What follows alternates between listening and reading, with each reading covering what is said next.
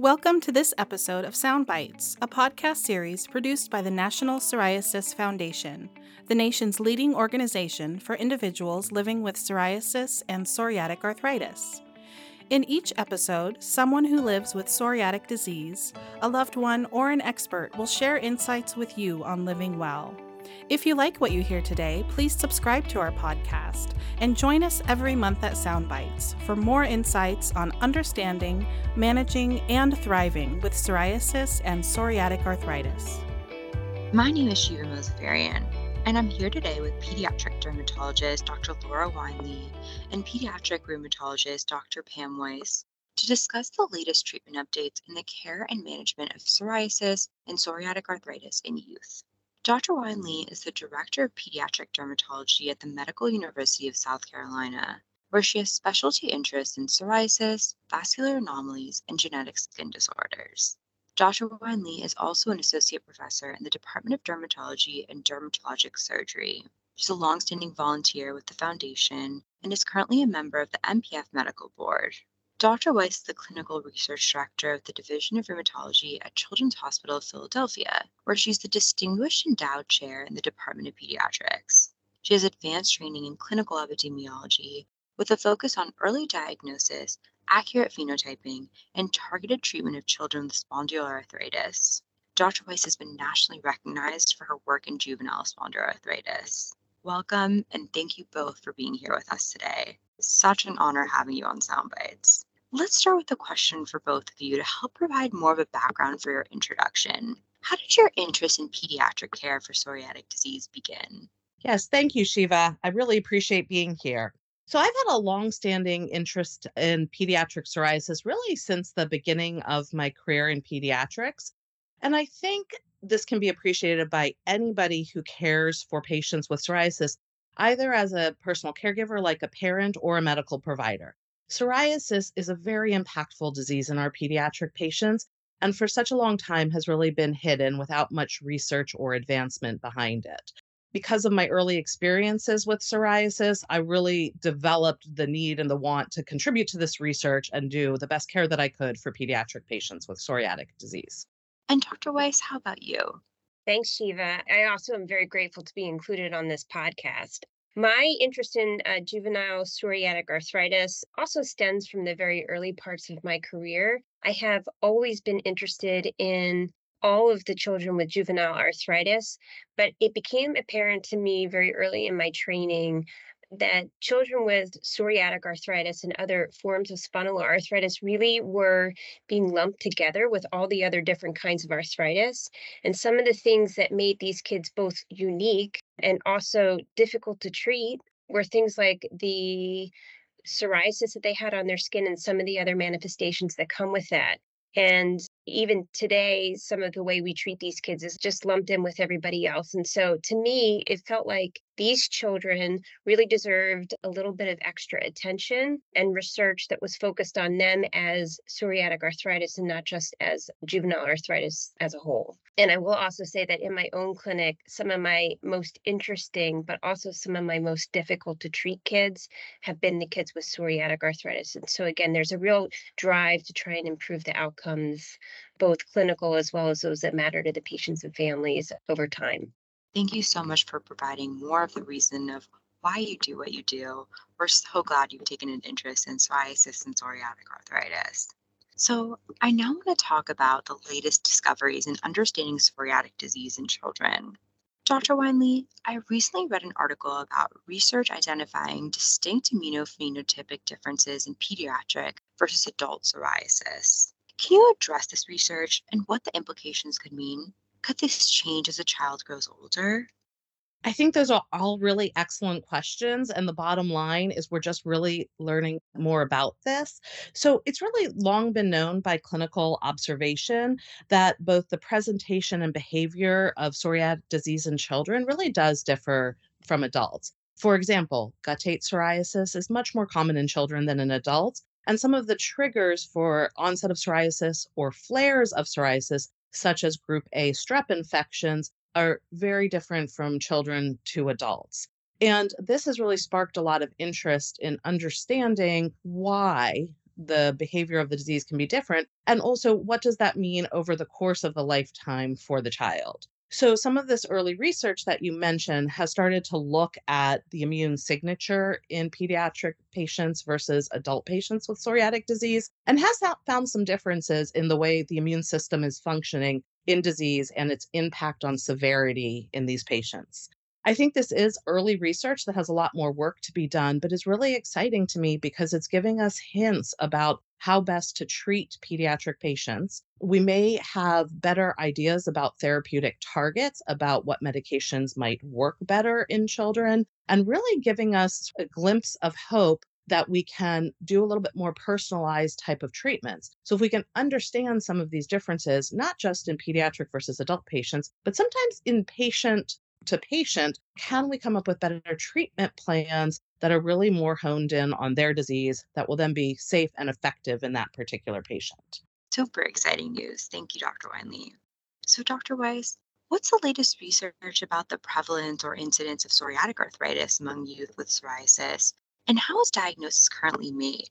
Thanks, Shiva. So, those are actually great questions. And I think we want to pull the answer from some studies that are a little bit older as well as some of the newer studies. So, descriptive studies over the years have estimated that over the lifespan of a child, 10 to 30% of those with psoriasis will eventually develop psoriatic arthritis. A few years ago, there was a population based study that leveraged a very large administrative database. So, this is data that comes from insurance companies and things like that, and not from the actual clinic but allows us to look at many, many kids with psoriasis and psoriatic arthritis. And that database included about 4,500 kids with psoriasis. And of those, only about 2% met criteria for arthritis within five years of the psoriasis diagnosis. So this is much lower than the 10 to 30% that I told you about a couple minutes ago. But it's probably because the research had very stringent criteria for what constituted valid arthritis. If you look at the paper, close to 10% of the children with psoriasis had at least one code for arthritis, but didn't meet the study criteria for psoriatic arthritis. It's interesting that this single code for arthritis was most often given by non rheumatology providers, which could mean a few things. One, that we're underdiagnosing it. Two, that kids aren't being referred for arthritis care or three, they're getting diagnosed with arthritis and then being started on systemic medication, and the arthritis fizzles away. And so they're not having long term care for their arthritis. So all of these things are concerning in their own way. But what was really cool about this study, and I think relevant for the everyday clinical care of our kids with psoriatic arthritis, are that in addition to eye inflammation, which we know is a risk in children with psoriatic arthritis and needs to be monitored closely over time, Kids with psoriatic arthritis were also shown to have an increased risk of inflammatory bowel disease, diabetes, and depression in compared to children who were healthy and did not have psoriasis or arthritis. And interestingly, also, the risk of inflammatory bowel disease was higher in the kids with psoriatic arthritis than in children with psoriasis alone. And I think this is important because this is not always on the clinical radar of the subspecialty providers who are taking care of these kids.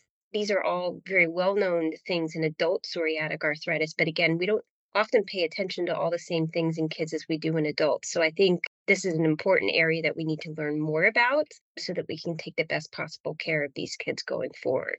In terms of the diagnosis, currently the diagnosis really is very much clinical and based on the exam of the pediatric rheumatologist. We have some criteria that help us to really nail down whether we think it's definitive psoriatic arthritis or not. And that includes things like joint swelling, tenderness where the tendons and ligaments attach into bone, if they have nail findings consistent with psoriasis, or if they have affected family members. But there are no diagnostic tests that we can run in the clinic that can say to providers or families for sure your child has psoriatic arthritis.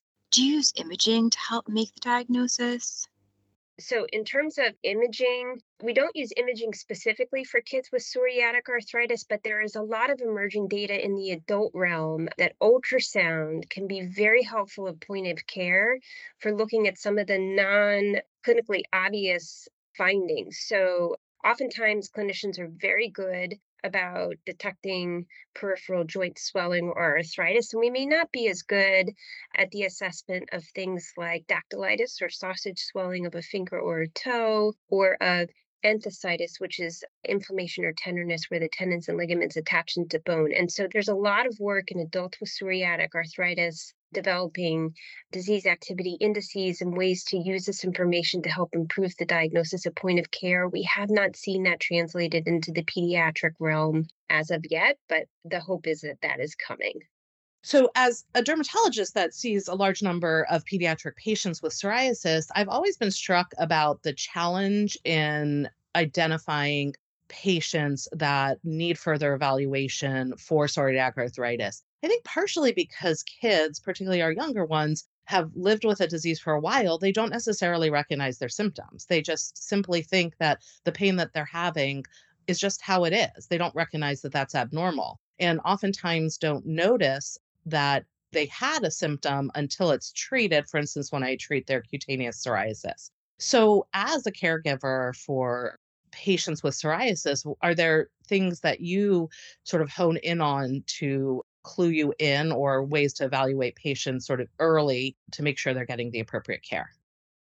Absolutely. I think that's an incredible question and one that we grapple with all the time. One of the challenges that we have, in particular with psoriatic arthritis, is that sometimes even the joint swelling that we see, the actual arthritis is a little less obvious clinically than it is for some of our other forms of arthritis. So there needs to be a high index of suspicion. So if we have clinicians who sometimes miss that, you can imagine that families often are like, well, this joint looks fine. I must just have pain, let's move on. But we also find that in addition to joint swelling, which is what a lot of people use for the trigger to send to rheumatology, a lot of these children have a heavy burden of tenderness, not in the joint itself, but right outside the joint. Again, at what are called the entheses or the attachments of ligaments and tendons to bone.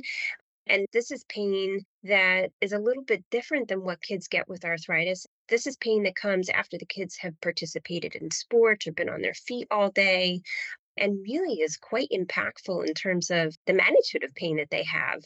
But the nice thing is, is that a lot of these newer targeted therapies for psoriatic arthritis can actually help improve this, even if they don't have frank arthritis. So I might say if there's any question of whether the child is having arthritis or enthesitis, or really even just if they're having a lot of joint pains, it's probably a good idea to have them seen by a rheumatologist. We're always happy to help screen and if there's a way to improve the quality of life for these kids for sure. And I will say it's it's not unique to kids with psoriatic arthritis, but really any child with juvenile arthritis that we see in our clinic. The arthritis and the symptoms associated with it really start very slowly over time. And then finally, they build to a threshold to where the family realizes there's a problem. And when these children are put on systemic therapy, they feel like brand new kids. And at that point, they realize how uncomfortable they've been for a very long time. So, Dr. Weiss, you mentioned challenges with diagnosing psoriatic arthritis. And Dr. Wine Lee, I have a similar question for you. What do you feel is the most challenging aspect of managing psoriasis in children and teens? Well, I think this really is amongst a lot of pediatric diseases, but in general, the needs of a child even with the same disease that they've had since a very young age all the way through adulthood, their needs change over time, as well as their response or reactions to treatment. So, for instance, it is very different to treat a child that is six years of age versus treating a teenager. Their experience with the disease is different, how they feel about different treatment options is different. So, for example, a younger child may be really affected by having to get more frequent injections for their treatment or having to get lab work done and can't necessarily express those things or be involved as much in the treatment decisions. So, you really have to balance those considerations out when you're treating children of different ages. In addition, every child feels different about their disease. And one of the things I always like to discuss with families is you really don't want to make their treatment more impactful on them than having the disease itself. So making some of those balances and having a lot of shared decision making involving the child and their family about treatment options is really important. And that really changes over time. So you have to have those discussions frequently. Also, in children, oftentimes there's some really difficult to treat areas. So, facial psoriasis and scalp psoriasis are very common in children. And even a small amount of facial psoriasis can really have an impact on the child's experience with the disease and on their psychosocial functioning. So, facial psoriasis in itself can be difficult to treat because of our medication availability. And the same with scalp psoriasis. A lot of our preparations of topical therapy are difficult to get on the scalp. And the scalp can be really symptomatic, for instance, it can be very, very itchy, and that can be really bothersome to children and lead to a lot of problems with functioning and sleep. Also, involvement of the palms and the soles, again, might be limited areas of psoriasis, but really can affect their ability to do their normal activities, to function and do sports, for instance, like other kids do. And you really have to pay close attention to these things that might be most important to the children.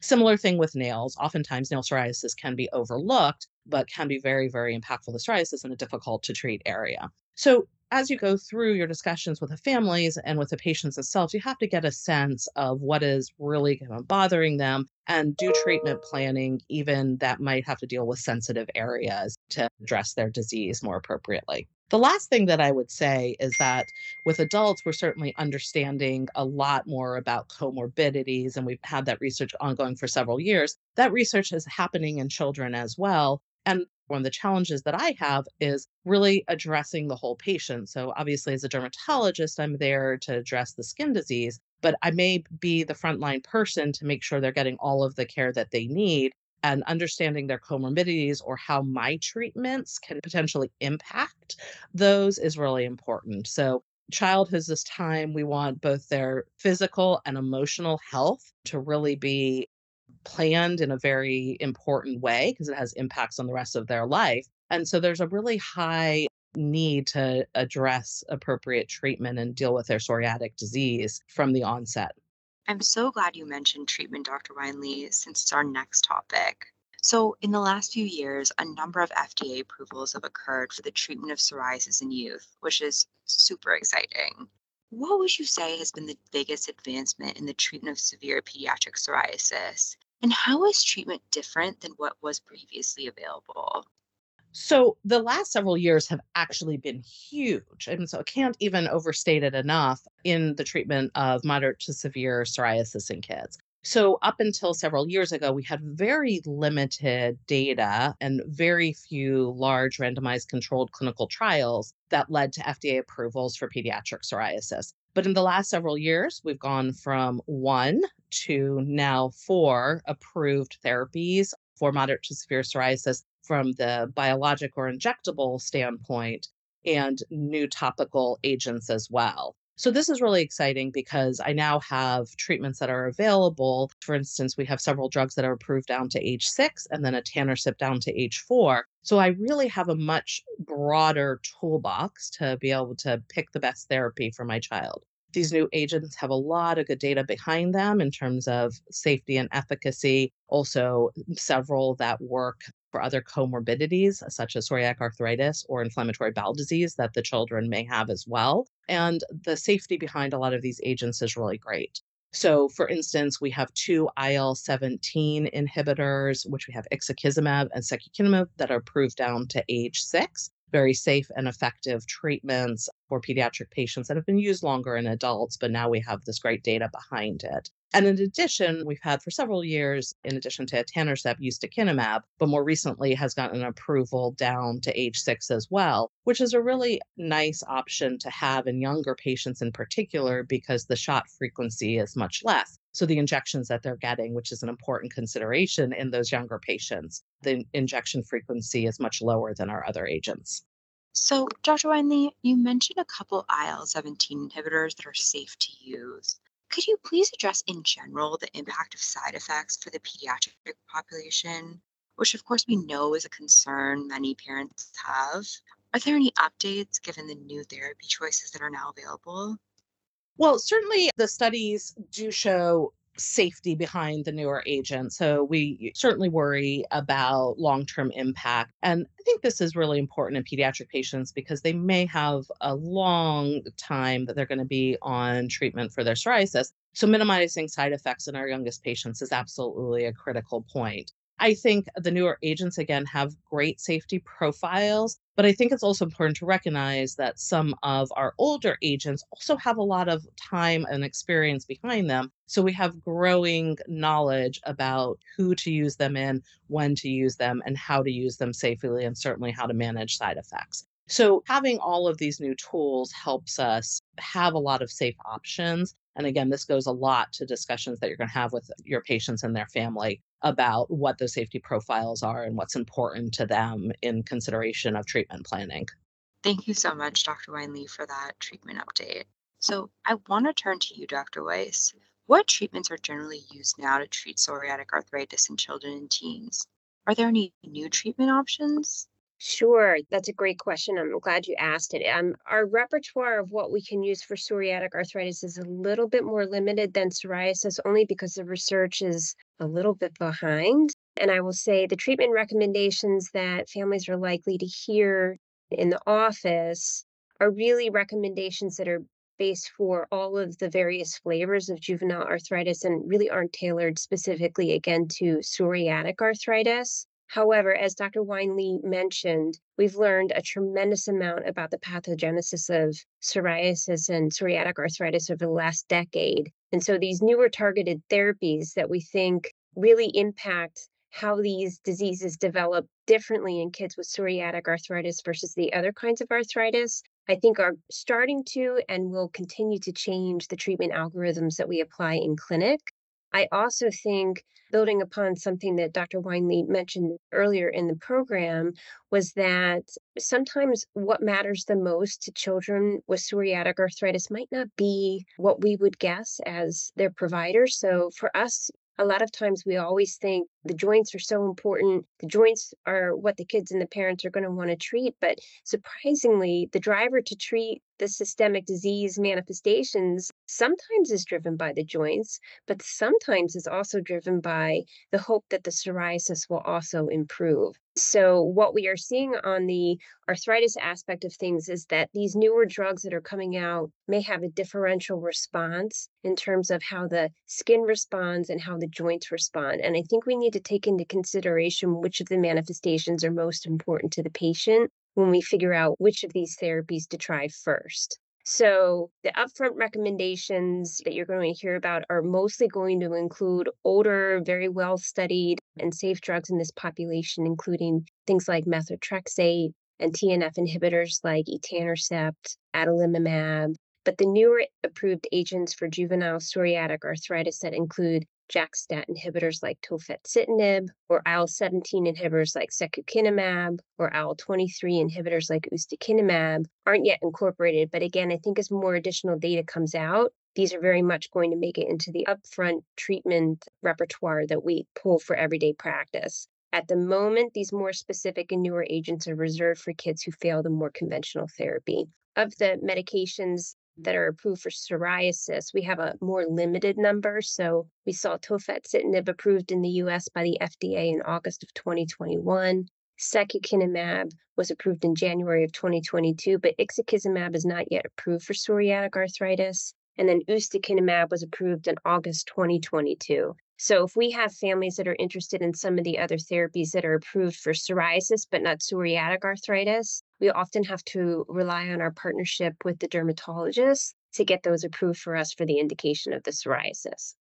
And I think this is really an important point, though, about how the joints and the skin may not respond at the same rate or in the same way. And so that treatment planning can become complex, and that collaboration is so important. But I think it also highlights the need for really understanding and having new topical therapies as well. Because if a patient is really doing wonderfully from the joint standpoint, but has some residual cutaneous psoriasis, we do have a lot of options to treat that and having the discussions with your rheumatologist and your dermatologist can be really important to kind of make sure both things are being covered. So, for instance, there's a lot of ongoing research in topical therapy, and one new approved agent, roflumilast, which is a very potent phosphodiesterase 4 inhibitor that has very recently gotten approval down to age six. So our options for more skin directed therapy are really expanding as well.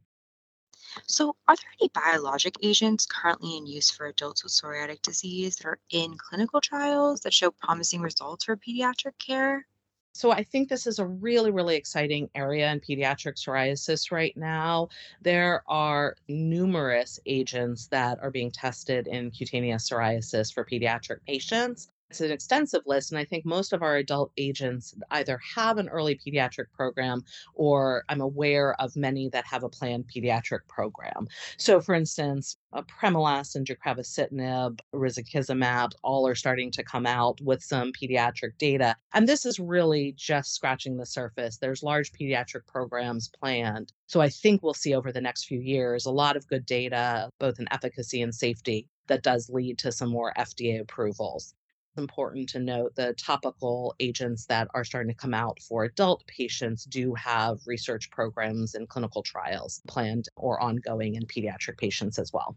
And I think the landscape for psoriatic arthritis is similarly exciting, although maybe not as expansive. But again, just focusing on the drugs that also hit the joints well, in addition to the skin. And so, active programs that we anxiously await to complete and see the results and hopefully FDA approval for include ixekizumab, which is an IL 17 inhibitor, guselkumab and risankizumab, which are both IL 23 inhibitors, and apremilast. That's an actively recruiting study as well. And then baricitinib, which is another JAK-STAT inhibitor, just completed the clinical trial. And there's results that were just reported earlier this year. It's not yet FDA approved in the US, but right on the horizon. So we're about to have our toolkit massively expanded. And again, I think that's very exciting, especially for our patients who aren't quite achieving the clinical success that they need on some of the older approved agents. So there's very much a bright future out there in terms of what we can use.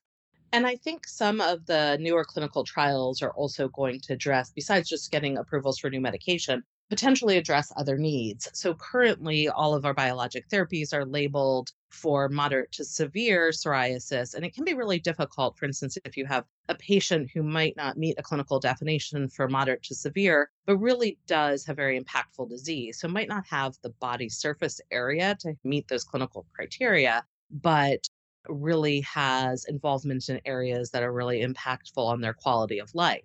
And this can run into an insurance barrier because again, they use these criteria to approve these medications. So we will start to see more programs that are going to address potentially mild to moderate psoriasis or more special site types of areas. So hopefully getting some expanded labeling as well that will allow us to treat more patients that are appropriate candidates for these therapies piggybacking on what Dr. Wine Lee just mentioned, sometimes if, if you've got a patient who could really benefit from systemic therapy, but doesn't have the particular type of psoriasis that they might need to meet the labeling instructions, that sometimes is also where partnering with the rheumatologist can be helpful.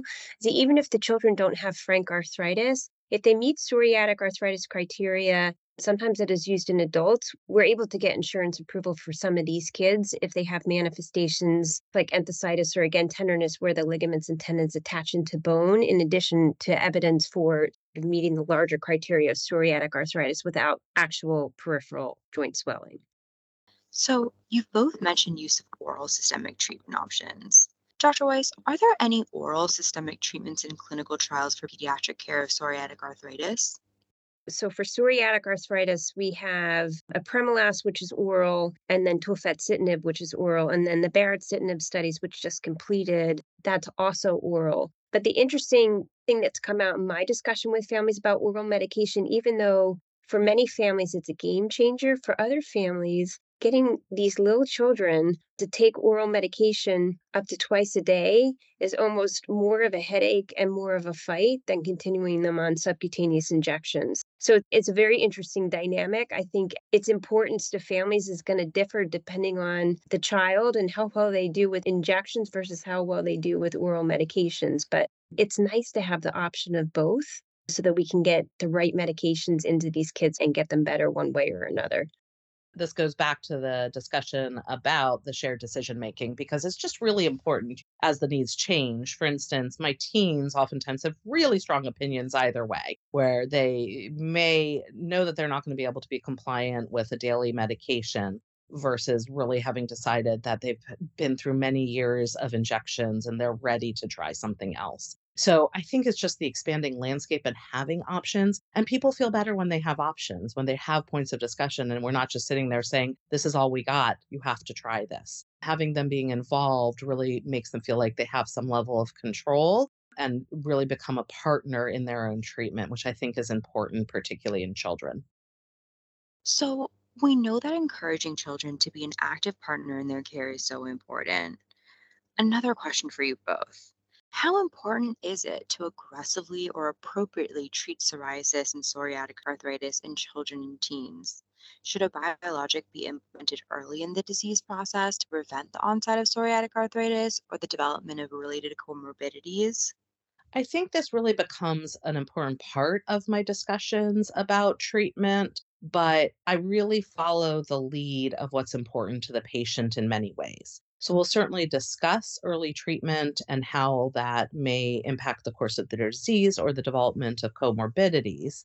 But how aggressive I am depends on what their definition of their disease is and what they care about at that point. So I don't have a standard answer there. I feel like the definition of aggressive also really can vary from medical provider to medical provider we still have other options, for instance, like phototherapy, which can really be a great treatment for some patients and may not be considered aggressive, but might be exactly what that patient needs and might be the best option when you discuss options with them. Yeah, and I'll add to what Dr. Wine-Lee said. I think also there's not really compelling evidence right now that says early aggressive treatment of psoriasis is going to prevent psoriatic arthritis from ultimately coming out because not all patients with severe psoriasis are going to develop joint manifestations. I think when we see psoriatic arthritis patients who have impacted their daily activities or ability to participate in things that normal kids are doing, the conversations become a little different. But again, it's all based on the family's comfort. Some of these medications are very scary to families, and we want to help them make the best decision for their child, depending on what's important to them. If I see manifestations of joint damage, I may be a little bit more pushy in terms of trying to get the family to that place where they're ready to initiate treatment faster just because if, if joint damage occurs, it's only going to continue to accumulate. And certain variants of psoriatic arthritis can be quite aggressive up front. And you can spend a lifetime wishing you had been more quick to start systemic therapy than you were. I want to now take a look forward. We've spoken about how the landscape of treatments has changed and how more options are available now. What do you feel is the most critical need in understanding and treating psoriasis and psoriatic arthritis in youth? Sure. I think one of the things that we really need to focus on going forward with these array of new drugs that are coming to market and that are available to treat our patients with is especially when they have multiple manifestations of disease is what's the differential response of the medications on all these various manifestations so again some of the drugs are going to work better on the skin some of the drugs are going to work better on the joints some of the drugs are going to work better at the entheses or ligament attachments and what is causing the predominant disease activity in the child and what is most important to the child to focus on is really going to help us drive that forward. To date, we haven't seen any pediatric studies that look at the differential or comparative efficacy of the different drugs on these various manifestations. There are just starting to be these studies in adults, and I think we really need them and we want to learn more from those studies to help us make the best decisions. I absolutely agree with that. We really are at the beginning here of understanding the different aspects of a patient's disease, but also what treatments might be best from a more personalized treatment standpoint. So, if the patient has this comorbidity or this type of presentation, what's the best agent that I reach to? We start to have a little bit of that discussions more in adults, knowing that there's certain drugs that maybe have more side effects in certain comorbidities, for instance. But in pediatrics, we really just don't have that yet. And I'm looking forward to a lot of this research over the next 10 to 20 years. And Dr. Wine-Lee, what excites you the most about management of psoriasis in youth? I know you've alluded to some of this already. Yeah, so this really is starting with a kind of a look back. So I think it was less than 10 years ago where I was privileged to be at one of the patient focused drug development symposiums held by the FDA on the topic of psoriasis. And at that time, the comments were we really have nothing for pediatrics. We were starting to see so many new agents in adult psoriasis and adult psoriatic arthritis, but really still had a very limited toolbox in pediatrics. And since that time, we have tools to choose from and huge clinical trials programs and so many more agents.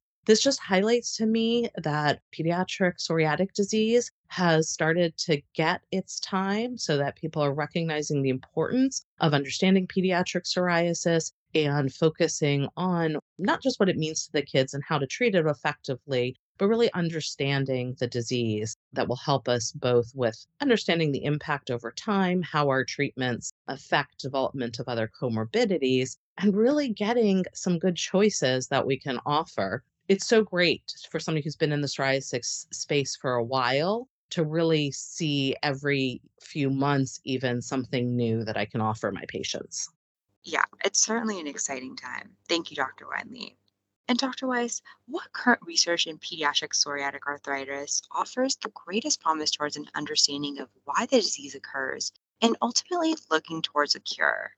Well, I think much of my answer is going to piggyback on just what Dr. Wine Lee mentioned in terms of our toolkit when we see the children with psoriatic arthritis is still pretty limited. But we are just starting to see a lot of the clinical trial results come out making these newer targeted drugs available to us. That is really exciting because it really changes the landscape of how we can approach the treatment of these kids. I am really excited about the ongoing clinical trials as well as the promise of future studies looking at the differential effect on all of these different targets. And again, that's going to piggyback on the basic research that's being done in, in terms of how the pathogenesis of the disease may differ based on what clinical manifestations that we're seeing. I also am very excited that as these newer drugs have come out and we focus more on the various aspects of the disease, there's also a blossoming and strengthening of relationships with the dermatologists that have already been there, but that as a team we can work together to help fully address the patient's needs. And here at the NPF, we know the strength of that relationship is so important. I want to thank you both for such an interesting conversation about what's the latest in pediatric care for psoriasis and psoriatic arthritis. Do you have any final comments for parents or other family members who may be listening today? I think the future is bright. There's a lot of research going on in both psoriasis and psoriatic arthritis, both in adults and children. And we're really getting much smarter about knowing how this disease is driven, as well as how to target our therapies. I agree. And I would just add to that, I think there's a lot more awareness of psoriatic disease. And as a parent of a patient with psoriasis, just make sure that you are seeking the right answers from the right people. There are a lot of people that really care about providing good care for patients with psoriatic disease and a growing amount of knowledge in the field. So your options there are really expanding as well, and just a lot of opportunity to get the care and support that you need. Thank you, Dr. Wine Lee and Dr. Weiss, for closing this episode with such hope for the future. We're grateful to you both for being here today and for your comments about the management of psoriatic disease in youth. For our listeners, to learn more about psoriasis and psoriatic arthritis in children and teens, call our Patient Navigation Center at 800 723 9166 or email education at psoriasis.org.